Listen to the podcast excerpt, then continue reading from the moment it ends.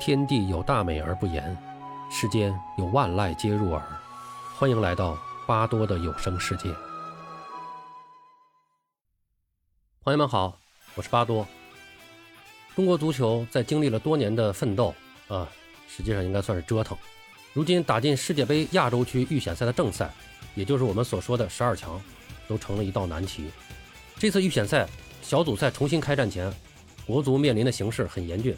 我当时预测国足很难出现，因为确实各方面的不利因素齐聚，不光是积分上的差距，还有包括亚足联以及叙利亚等对手的不友好的情况。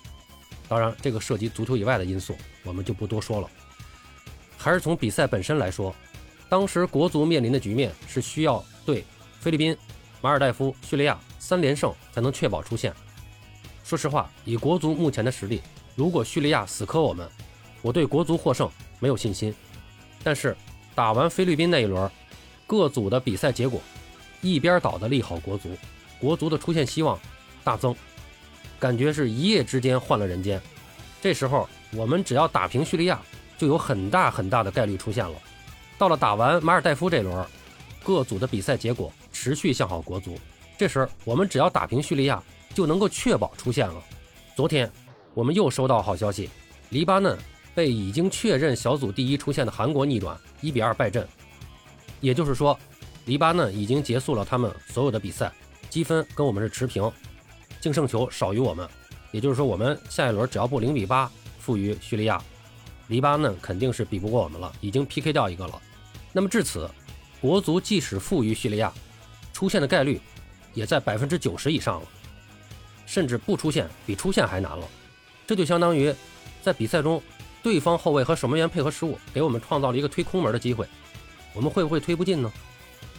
再看看其他组的情况，随着比赛的深入，我严重怀疑，不等国足打上叙利亚，就已经被躺着送进十二强了。也就是说，这个球如果我们还推不进，对方可能还会乌龙。我真心觉得，足协给国足开出的高额奖金，应该发给那些助力国足出现的国际主义战士们。网上有很多计算出线形势的文章和视频。咱们在这儿就不具体给大家算了。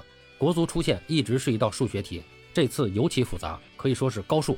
咱们就关注结果就行了，看看到底会不会出现我所说的，不用考虑打叙利亚的比赛结果就能够出现了。说起前两场比赛，对菲律宾那场，我还真是半夜起来看了，毕竟之前我们也只是打平了他们，还是有点不放心。到点就醒了。时光倒退十年，打死我也想不到。如今我连欧洲杯都不熬夜看了，还会熬夜看国足对菲律宾，内心真的是很酸呀。以前我们总是呼喊“冲出亚洲，冲出亚洲”，我们的对手是韩国、日本、沙特、伊朗，而且和他们打也是互有胜负。现在呢，是泰国、越南、缅甸和菲律宾，难求一胜。我觉得我们的口号也该改改了，就叫“冲出东南亚”吧。不过再怎么说，国足比赛还是会看。自己家的孩子，咱不关心谁关心啊？对于国足来说，能进预选赛的十二强，就是我们的世界杯了。大家调整好心态，且看且珍惜吧。至于当下真正的热点，也就是真正的高水平赛事欧洲杯，大家别着急，先看几轮小组赛，找找感觉，预热一下。等十六日国足出现的事儿完结了，巴多再和您踏实的好好聊聊二零二零欧洲杯。对，没错。虽然这届欧洲杯延迟在二零二一年举办，但官方的叫法还是二零二零年欧洲杯。好，今儿咱们就聊这么多，回见。